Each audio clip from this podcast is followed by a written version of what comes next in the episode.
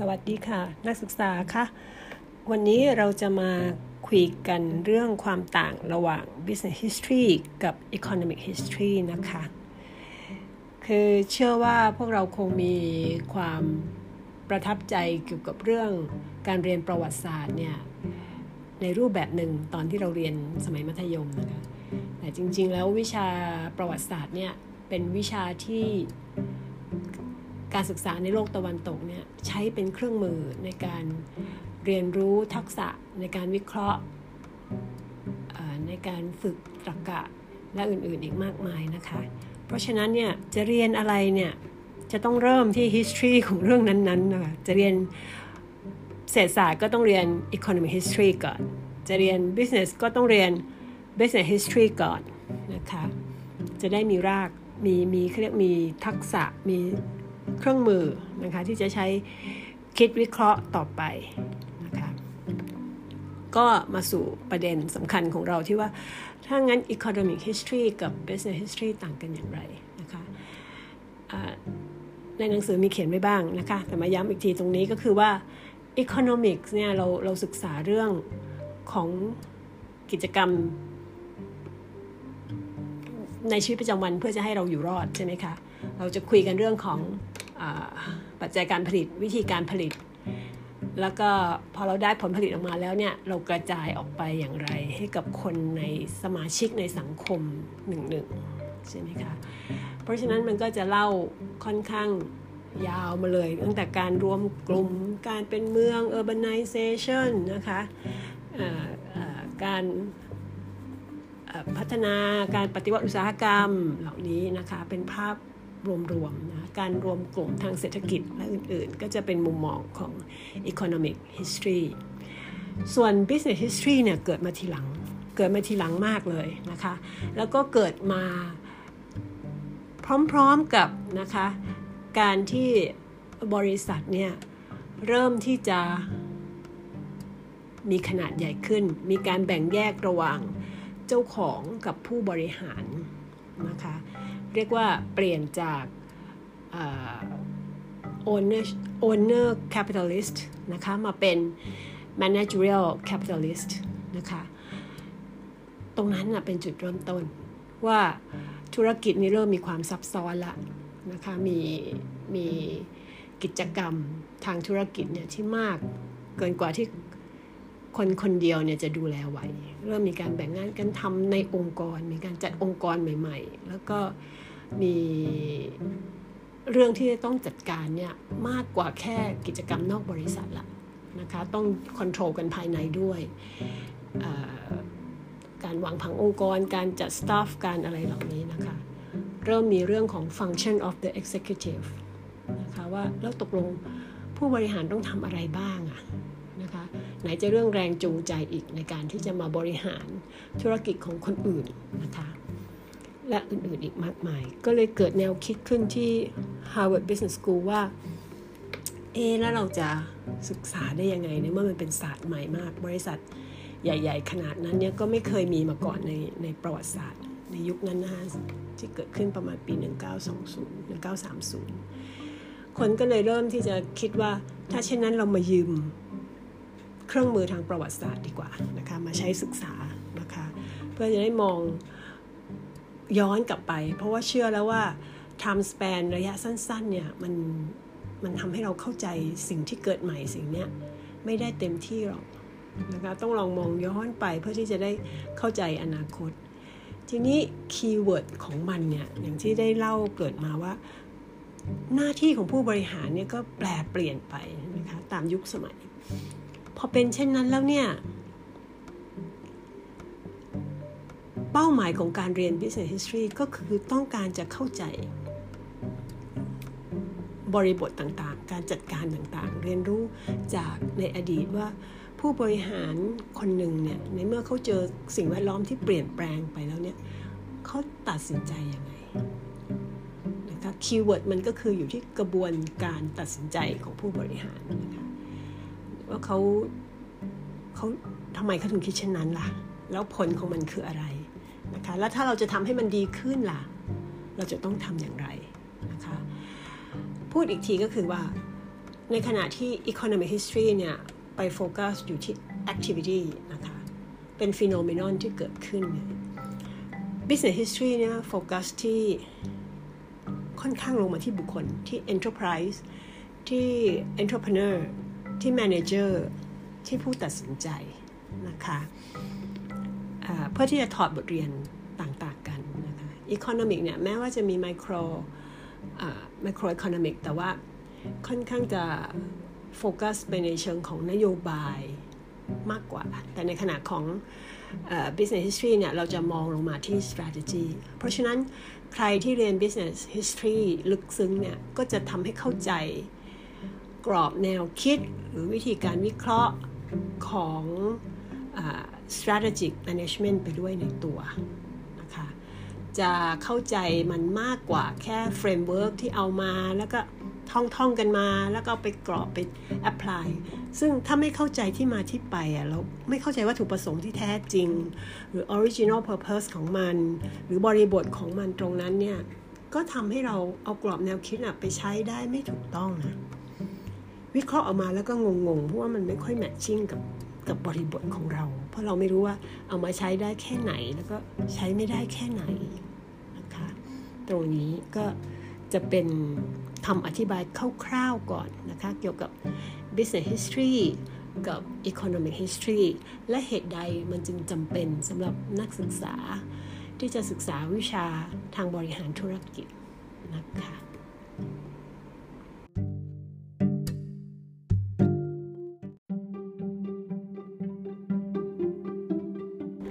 ค่ะ ส่วนใน episode นี้นะคะ เราจะมาคุยกันว่า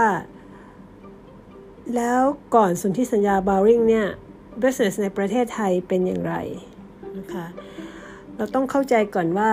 เรายังเป็นสังคมเกษตร ที่มีความเป็นเมืองอยู่บ้างนะคะ มีความเป็นเมืองอยู่บ้างนะคะ แล้วก็มีในเมืองเนี่ยก็จะมีชนชั้นปกครองดูแลอยู่นะคะแล้วก็มี ข้าราชการที่ผู้ปกครองเนี่ยได้แต่งตั้งให้เป็นตัวแทนออกไปดูแลนะคะแทนพระองค์เนี่ยนะคะในในเขตในอาณาเขตของท่าน ตัวท่านเองไม่ได้ไปอรอบรู้ว่าอาณาเขตของตัวเองเป็นเป็นเท่าไหร่อย่างไรนะยังไม่มีความเป็นรัฐชาติไม่มีความเป็นสเตทอย่างที่เราเป็นกันอยู่อย่างทุกวันนี้ว่าขอบเขตบริเวณของเราอยู่ที่ไหนเนี่ย รัฐในยุคก่อนไม่ได้รู้ถึงขนาดนั้นนะคะ รู้แต่ว่าโอเคมีเมืองของเราอยู่เมืองหนึ่งแล้วก็มีเมืองที่มาขึ้นอยู่กับเรา มีเมืองบริวารนะคะซึ่งอาจจะมีเจ้าปกครองของตัวเขาอยู่ตรงนั้น แต่มายอมอยู่ใต้อำนาจเรา หรืออาจจะเป็นอาณาบริเวณเดิมที่เราไปยึดเข้ามานะคะ อย่างที่เราฟังจากอาจารย์ประพันธ์แล้วเนี่ยแล้วเราก็เอาคนของเราเนี่ยจากส่วนกลางเนี่ย ไปปกครองไปดูแลนะคะดูแลอะไรจริงๆก็คือดูแลผลประโยชน์นะจะว่าไปนะคะไปดูแลผลประโยชน์ ผลประโยชน์ของผู้ปกครองก็คือได้จากเรื่องของภาษีนะคะที่เราเรียกว่าภาษีจังกอบอากรเนี่ยนะคะเดี๋ยวก็จะมีความหมายหลากหลายกันไปนะคะอันนั้นก็คือผู้ปกครองกับผู้อยู่ใต้การปกครองใช่ไหมคะแล้วผู้อยู่ใต้การปกครองด้วยกันล่ะเขาเขาค้าขายกันยังไงนะคะ ถ้าเราปลูกได้เองทำได้เองทุกอย่างก็ไม่ก็ไม่ต้องค้าต้องขายสินะคะมันเป็นเช่นนั้นนะคะ ถ้าอยู่พื้นที่ห่างไกลทำได้เองทุกอย่างก็ไม่ต้องค้าไม่ต้องขายเลยค่ะ แต่แต่พอมีความเป็นเมืองเกิดขึ้นเนี่ยนะคะมีการก่อตั้งเป็นเมืองขึ้น มีชนชั้นที่ร่ำรวยขึ้นมานะคะอาจจะเป็นพ่อค้าหรือว่าเป็นร่ำรวยจากการทำข้าราชการก็ตามเนี่ยนะคะ เพราะว่าในสมัยก่อนนั้นเนี่ย เรายังไม่ได้มีการให้เงินเดือนข้าราชการแบบเป็นร่ำเป็นสันนะคะ เวลาเราผู้ปกครองแต่งตั้งใครให้เป็นให้เป็นข้าราชการเนี่ยหรือคนในราชสำนักเนี่ยก็เลยมักจะให้ที่ดินไปด้วยนะคะที่ดินแล้วก็จำนวนไพร่ที่เป็นแรงงานที่จะต้องติดตามตามศักดินาไป นะคะ เช่นว่าตำแหน่งนี้ศักดินา 400 ไร่อะไรอย่างนี้ก็จะมีให้ที่ดินไปด้วยกี่ร้อยไร่นะท่านก็จะขีดให้นะคะ แล้วก็มีไพร่เนี่ยติดติดไปด้วยนะคะ จะได้ไปเป็นปัจจัยการผลิตให้นะคะ ซึ่งจะผลิตข้าวผลิตอาหารผลิตเครื่องนุ่งห่มอะไรก็ว่าไปนะคะแล้วไพร่มาจากไหนนะไพร่ก็คือประชากรที่ยอมตนอยู่ใน อาณาเขตนั้นๆแหละนะคะ แล้วก็มาใช้แรงงานแทนทดแทนการจ่ายภาษีนะคะ ซึ่งแต่ละประเทศเนี่ยก็จะมีการกำหนดเรื่องการเข้าเดือนนะคะหรือการเข้างานของของไพร่ในระบบเศรษฐกิจของตนเนี่ยแตกต่างหลากหลายกันไปนะคะตรงนี้แล้วก็จะมีแบ่งออกไปต่อเนื่องว่า เป็นไพร่สมไพร่หลวงเหล่านี้นะคะ แยกกันไป ทีนี้พวกที่ว่างจาก การจะต้องไปใช้แรงงานเพื่อจ่ายภาษีหรืออะไรแล้วเนี่ย ก็จะมามีกิจกรรมในการผลิต มีความเรียกว่ามีอิสระพอนะคะในในปัจจัยการผลิตที่หามาได้ แล้วก็นำมาผลิตสินค้านี้ก็เอาออกมามาจำหน่ายกันได้มาแลกเปลี่ยนกันได้นะคะ ส่วนมากก็จะต้องเป็นพวกเครื่องครัวเครื่องใช้ในบ้าน เครื่องนุ่งห่มหรือว่า อาหารที่แปลกๆต่างถิ่นนะคะ เพราะแน่นอนเราจะขายได้ก็ต้องมีดีมานอะไรที่มันจะมีดีมานเราก็ต้องอยากได้ของที่เราผลิตเองไม่ได้หรือหาเองไม่ได้ง่ายนะคะก็ต้องเป็นของที่เป็นแรไอเทมกันนิดนึงตรงนี้นะคะเราไปแลกเปลี่ยนกันที่ไหนอะเราก็เรียกว่าตลาดใช่ไหมคะตลาดหรือบาซาหรือซึ่งเป็นคำจากภาษาอิหร่านเนี่ยนะคะจากตะวันออกกลาง ก็คือ เป็นเขตนะคะที่จะให้มาแลกเปลี่ยนกันนะคะแลกเปลี่ยนกันก็ใครจะมีสิทธิ์มาแลกเปลี่ยนบ้างอะไรเนี้ยก็จะต้องมีเจ้าตลาดนะนายตลาดคอยดูแลนะคะคือก็เป็นคล้ายๆแลนด์ลอร์ดเล็กๆนะคะที่จะมาดูแลจัดการ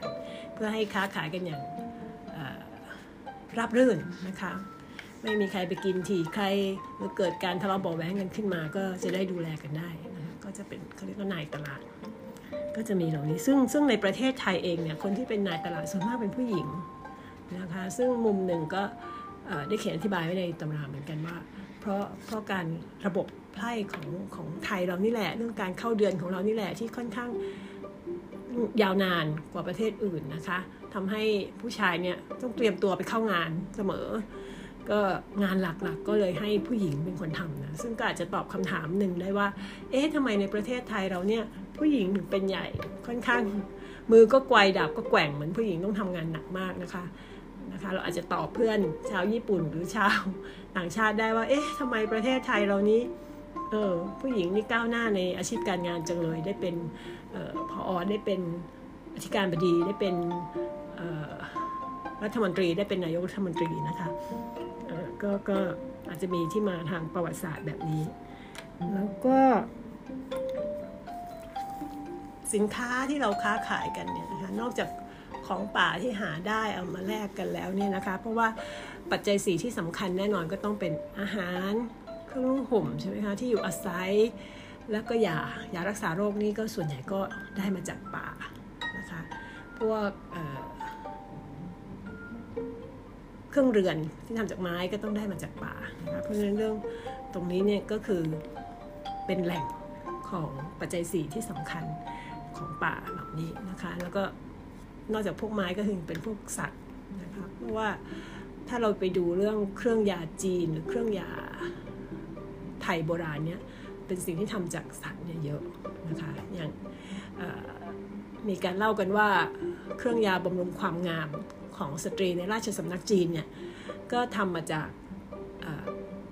เขาเรียกว่ากาวหนังลานะเอาหนังลามาเคี่ยวจะเป็นกาว เชื่อว่ามันมีคอลลาเจนในนั้น ทานแล้วก็จะทำให้ผิวพรรณเปล่งปลั่งสดใสมีมันวาวชุ่มเขาเรียกอะไรนะคะฉ่ำน้ำนะคะ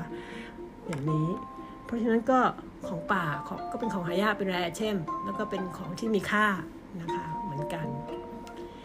แล้วก็เชื่อมโยงไปกับ เรื่องของ tribute trade นะคะหรือการค้าบรรณาการกับจีนเนี่ย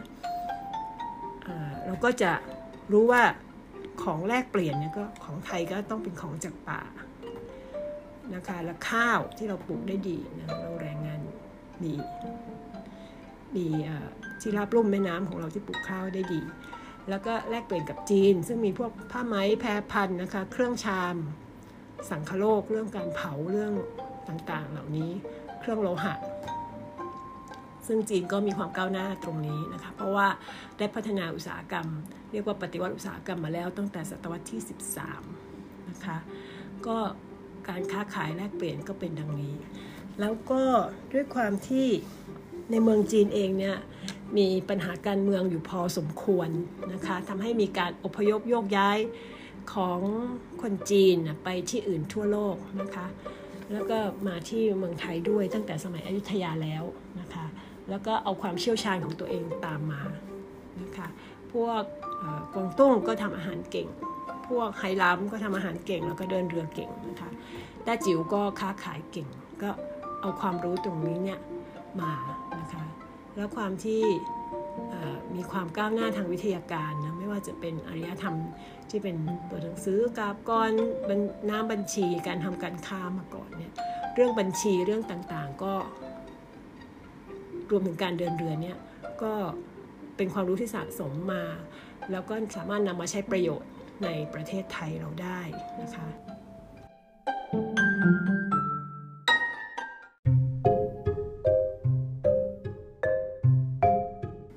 สวัสดีค่ะ ใน episode นี้นะคะเราจะมาชวนคุยเรื่องสำคัญอีกเรื่องหนึ่งค่ะ เพราะว่าชื่อของวิชาเราเนี่ยก็คือการพัฒนาธุรกิจและสะสมทุนในประเทศไทยนะคะ แต่ตอนเขียนตำราเนี่ยก็มัวแต่ไปโฟกัสกับการสะสมทุน แล้วก็พูดน้อยมากเลยเกี่ยวกับการพัฒนาธุรกิจ เหมือนกับจะคาดคิดไปเองว่านักศึกษาเนี่ยคงเข้าใจแล้วว่าธุรกิจคืออะไรนะคะ แต่ว่าเรามาคุยกันสักนิดนึงก็จะดีนะคะ เพื่อจะได้ทำความเข้าใจตรงกันตรงนี้ อันดับแรกเราเราคงต้องตั้งคำถามกับตัวเองก่อนว่าสำหรับนักศึกษาแล้วเนี่ยค่ะ ธุรกิจมีไว้ทำไมคะธุรกิจมีไว้เพื่ออะไรนะคะ ถ้าเดี๋ยวเราซึ่งซึ่งเราคงจะได้อภิปรายกันในในห้องถัดไปนะคะ ฝากไว้คิดก่อนนะคะ แต่ในส่วนนี้เนี่ย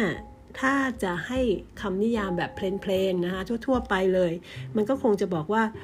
บอกได้ว่า ธุรกิจเนี่ยก็คือกลุ่มคนที่อาสามาทำกิจกรรมที่เกี่ยวกับการผลิตและบริการ เพื่อนำเสนอสิ่งนั้นเนี่ยสู่ตลาด โดยรับค่าสินค้าหรือค่าบริการเนี่ยเป็นการตอบแทน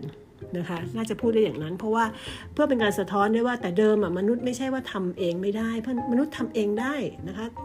ผลิตสิ่งต่างๆ เพื่อมาตอบสนองความต้องการเบื้องต้นของตัวเองเนี่ยทำได้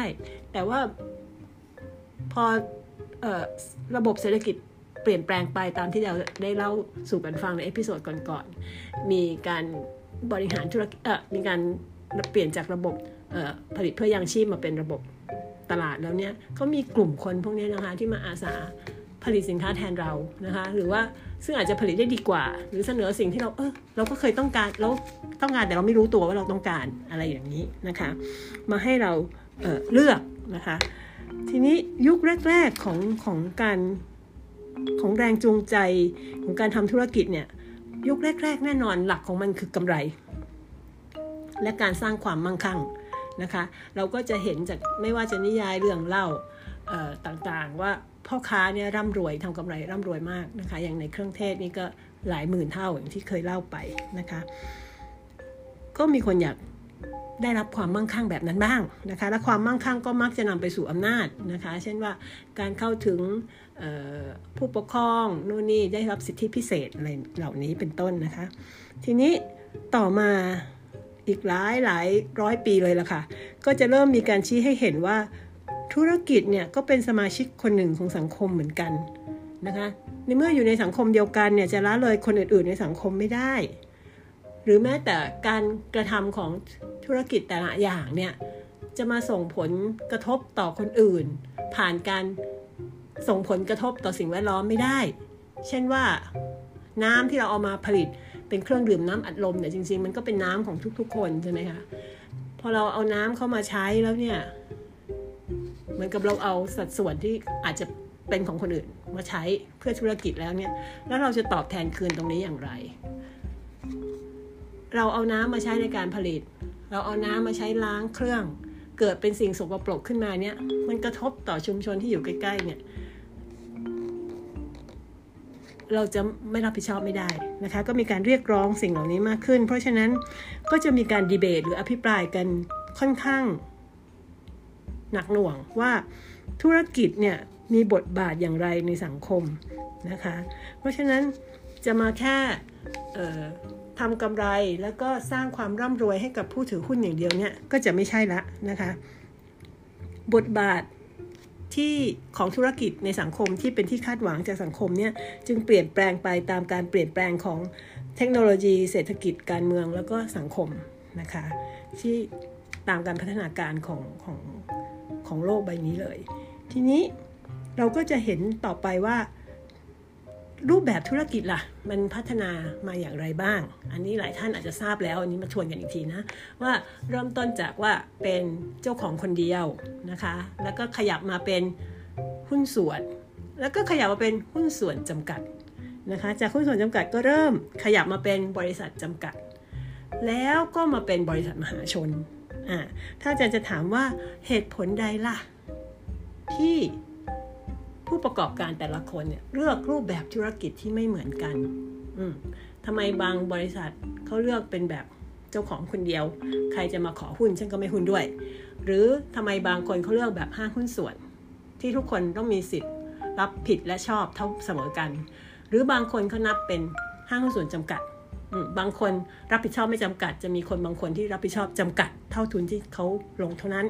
หรือบริษัทจำกัดนะหรือบริษัท มหาชนนะคะซึ่งเปิดกว้างให้ใครก็ได้เข้ามามีส่วนร่วมในการเป็นเจ้าของของบริษัทนั้น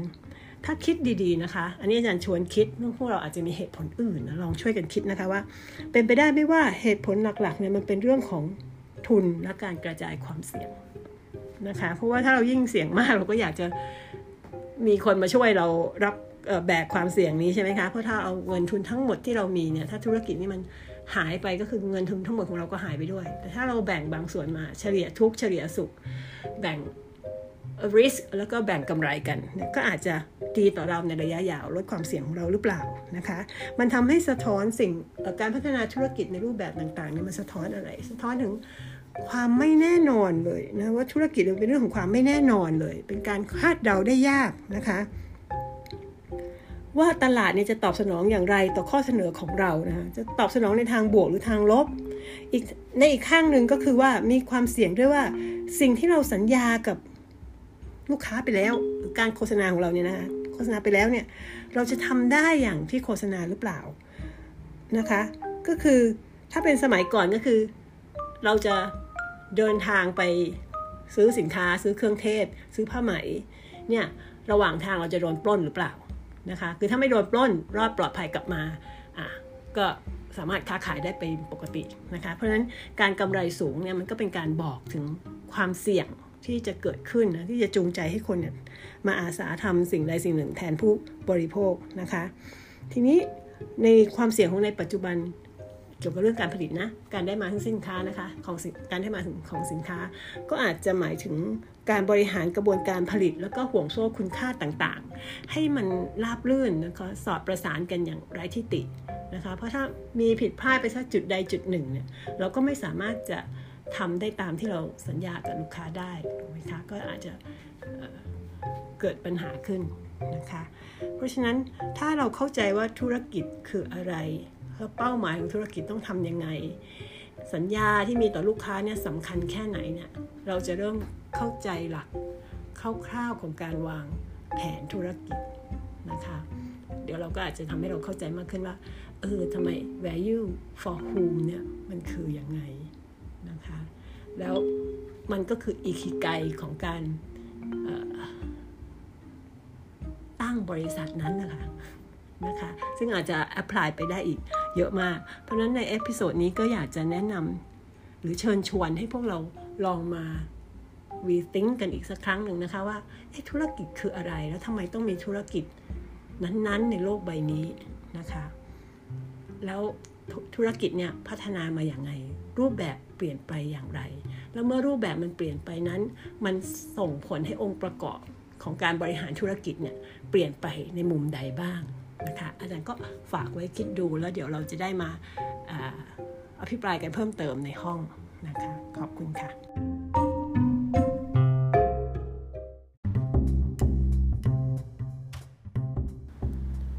สวัสดีค่ะ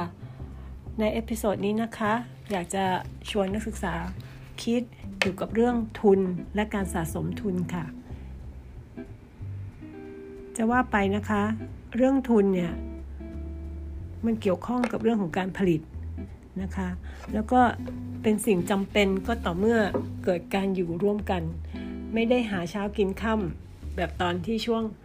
ยังเป็นมนุษย์ถ้ำหาของป่าหรือล่าสัตว์อยู่ แล้วก็เกิดขึ้นหรือจำเป็นหลังจากที่เรามีการปฏิวัติเกษตรกรรมแล้วนะคะพูดอีกครั้งก็คือว่ามาอยู่รวมกัน แล้วก็ลดความเสี่ยงจากการ ความไม่แน่นอนที่จะได้อาหารหรือไม่ได้อาหารใช่ไหมคะลดความเสี่ยงด้วยการผลิตเองซิเลย ทีนี้พอจะผลิตเองเนี่ยก็จะต้องต้องการทุน ซึ่งก็คือปัจจัยการผลิตนะคะช่วงแรกๆเนี่ยจะเป็นเรื่องของปัจจัยการผลิต พวกที่ดินแรงงานแล้วก็เครื่องมือแบบง่ายๆใช่ไหมคะแต่ว่าทุนสำคัญในที่สำคัญในยุคแรก ๆ นั้นน่ะจะเป็นส่วนของที่ดินซะโดยมากแล้วก็ความที่ที่ดินมีจำกัดเนาะ แรงงานหรือว่าเครื่องมืออื่นเนี่ยยังพอผลิตให้เพิ่มขึ้นได้ แต่ตัวที่ดินเนี่ยยังไงก็ก็ไปมากกว่านั้นไม่ได้นะคะ เพราะว่ามันมีเรื่องของอนาเขตด้วยการคุ้มครองในความปลอดภัยด้วยหลาย ๆ อย่างนะคะ เพราะฉะนั้นเนี่ยก็ที่ดินเนี่ยค่อนข้างจะเป็นปัจจัยการผลิตที่โดยเปรียบเทียบแล้วมีความจำกัดมาก ดังนั้นก็เลยจะเป็นทุนที่สำคัญมากในยุคแรก ๆ นะคะ แล้วก็ มันเลยส่งผลมาว่า เวลาได้ผลตอบแทนทางทางเศรษฐกิจเนี่ยก็จะมีใช้คำว่า rent หรือว่าค่าเช่าเนี่ยค่อนข้างเยอะนะคะก็คือว่าไม่ต้องลงทุนผลิตอะไรแต่ว่าขอให้มีที่ดิน แล้วก็มีคนอนุญาตให้คนอื่นมาใช้ประโยชน์เป็นที่ดินนั้น ก็จะได้เป็นค่าตอบแทนเป็นค่าเช่าตรงนี้นะคะ อันนี้คือยุคแรกพวกช่วงที่อยู่หลังปฏิวัติการเกษตรกรรมใหม่ๆนะคะนี่ต่อมาเมื่อมีการพัฒนาอุตสาหกรรมขึ้นมาล่ะนะคะ ทุนในยุคนี้เนี่ยหลักๆ เลยก็จะเป็นเรื่องเกี่ยวกับเครื่องจักรละ นะคะเพราะว่าเอามาทดแทนการใช้แรงงานหรือว่าในอีกมุมหนึ่งคือสามารถขยายการผลิตให้ยิ่งขึ้นไปนะคะให้ผลิตได้มากยิ่งขึ้นนะคะซึ่งทุนในยุคพัฒนาอุตสาหกรรมที่สำคัญหมายถึงว่าที่เป็นเครื่องจักรแล้วมันสำคัญเนี่ยมันสำคัญขึ้นมา เพราะว่ามันมีเงื่อนไขที่สำคัญอันนึงก็คือการเกิดขึ้นของ mass consumption ด้วยนะคะ ซึ่ง mass consumption มันเกิดขึ้นได้ก็เพราะว่าการเกิด high highly urbanization ขึ้นมานะคะคือการกระจุกตัวอยู่รวมกันของคนจำนวนมากอยู่ในเมือง แล้วก็พออยู่ในเมืองก็ไม่มีพื้นที่ที่จะทำการเกษตรหรือว่าผลิตตัวด้วยตัวเองก็ต้องพึ่งคนอื่นนะคะ เหล่านี้ก็จะทำให้เกิดเป็นเเป็นเงื่อนไขสำคัญขึ้นมาที่ว่า อืมเรื่องเครื่องจักรนี่ก็จะเป็นปัจจัย การผลิตที่สำคัญ แล้วก็เป็นทุนที่สำคัญ คนก็ลงทุนลงแรง ลงความรู้ลงไปในการพัฒนาเครื่องจักรทั้งหลายเหล่านี้ ทีนี้ต่อมานะคะพอธุรกิจพัฒนาไปเรื่อยๆ มีการขยายตัวนะจากธุรกิจเดียวเนี่ยก็เออขยายธุรกิจไปด้านอื่นด้วยมีหน่วยย่อยของธุรกิจมากมายอยู่ในบริษัทเดียวกัน มันก็ขยายไปจนกระทั่งเจ้าของคนเดียวเนี่ยดูแลไม่ไหวแล้วนะคะ ต้องมีคนอื่นเนี่ย มาช่วยดูแล เรียกว่าเป็นการแบ่งแยกกันระหว่างงานบริหารกับความเป็นเจ้าของนะคะ ก็มีความต้องการทักษะเฉพาะทางมากขึ้น คือเอาง่าย ๆ เลยว่า แค่มีเงินมีทุนนะคะมีความรู้ความเข้าใจเรื่องตลาด อยากจะบริหารธุรกิจอยากจะมีธุรกิจของตัวเองบริหารธุรกิจของตัวเองเนี่ยสมัยก่อนทำได้ในคนคนเดียว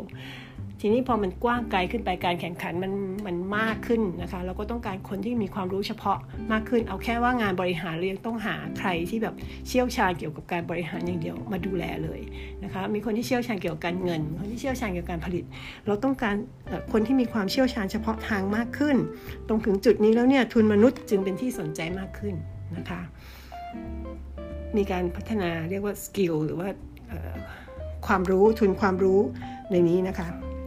ขอโทษกับทุนความรู้ก็คือจะเป็น next step ต่อไปว่าพอธุรกิจเนี่ยพัฒนาเข้าสู่ยุคหลังการผลิตนะ post industrialization เนี่ยทุนความรู้ก็จะเป็นที่ต้องการมากขึ้นเพราะอะไร เพราะว่าพอเราเชี่ยวชาญมากแล้วในการผลิตสินค้าทางอุตสาหกรรมใช่ไหมคะ ก็ปล่อยเครื่องจักรทำงานไปนะคะเราก็เราก็มีเวลาว่างมากขึ้น มีเงินมากขึ้นมีรายได้มากขึ้น เราก็มองแสวงหาเรียกว่าสเต็ปต่อไปของของ needs นะคะไม่ใช่เพื่อแค่ปัจจัย ที่เรียกดำรงชีพแล้ว เราก็เริ่มมองหาอย่างอื่นนะคะ อาจจะเป็นเรื่องของความบันเทิง เรื่องของกีฬาเรื่องของไลฟ์สไตล์นู่นนี่นะคะ มันก็จะเป็นเรื่องของทุนทางความรู้ หรือว่าพูดอีกทีคือสินค้าที่จับต้องไม่ได้นะคะ พวกบริการต่างๆ พวกวัฒนธรรมต่างๆ พวกนี้ก็เริ่มเป็นที่น่าสนใจมากขึ้น รวมไปถึงเรื่องของความเป็นตัวตนใช่ไหมคะ self actualization เราซื้อของเพื่อมา แสดงว่าตัวตนเราเป็นอย่างไรนะคะ เพราะฉะนั้นพวกทรัพย์สินทางปัญญาหรือความรู้เนี่ยหรือทุนความรู้พวกนี้ก็จะสำคัญมากยิ่งขึ้นนะคะไม่ว่าจะเป็นเรื่องของแบรนด์ก็ได้คือถ้าทรัพย์สินทางปัญญาเราอาจจะพอเข้าใจนะคืออะไรเรื่อง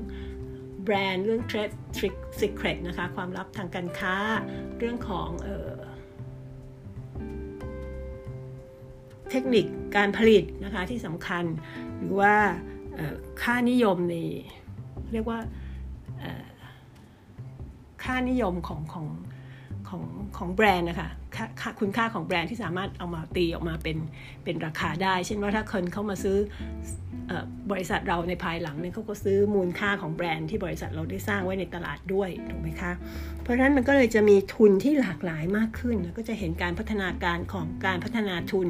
และการสะสมทุนขึ้นมานะคะ ว่าแต่เดิมเนี่ยจากทุนแค่ปัจจัยการผลิตทั่ว ๆ ไป มันก็ค่อยๆ เริ่มมาเป็นทุนมนุษย์ เป็นเรื่องของทุนความรู้ เป็นเรื่องของทุนวัฒนธรรม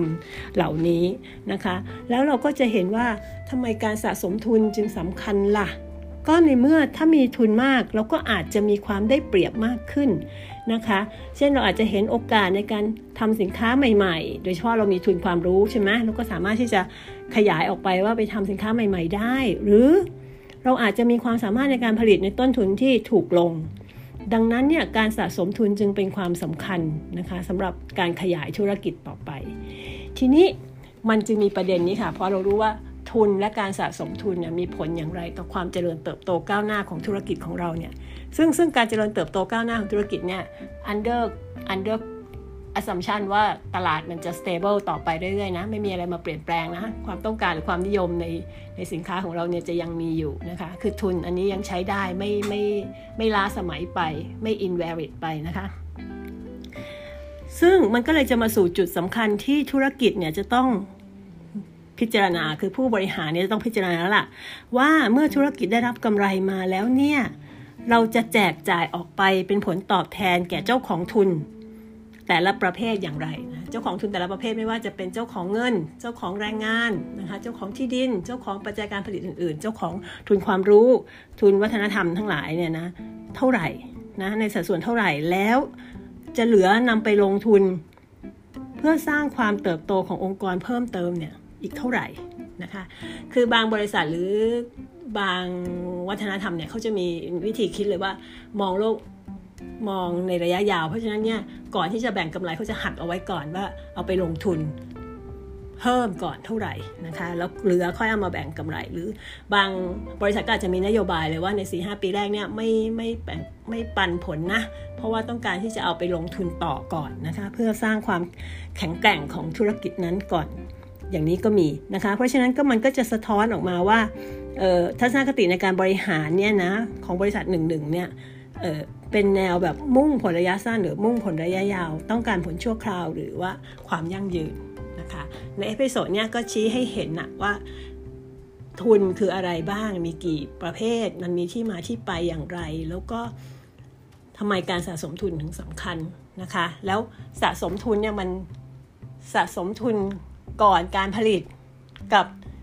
สะสมทุนอีกรอบหนึ่งคือ ได้กำไรมาแล้วหลังการผลิตแล้วขายได้แล้ว จะมองไปถึงในอนาคตคือการผลิตในรอบต่อๆไปเนี่ยบริหารจัดการการสะสมทุนนี้อย่างไรนะคะก็จะเป็นสาระสำคัญใน episode นี้ค่ะแล้วพบกันใน episode หน้าค่ะ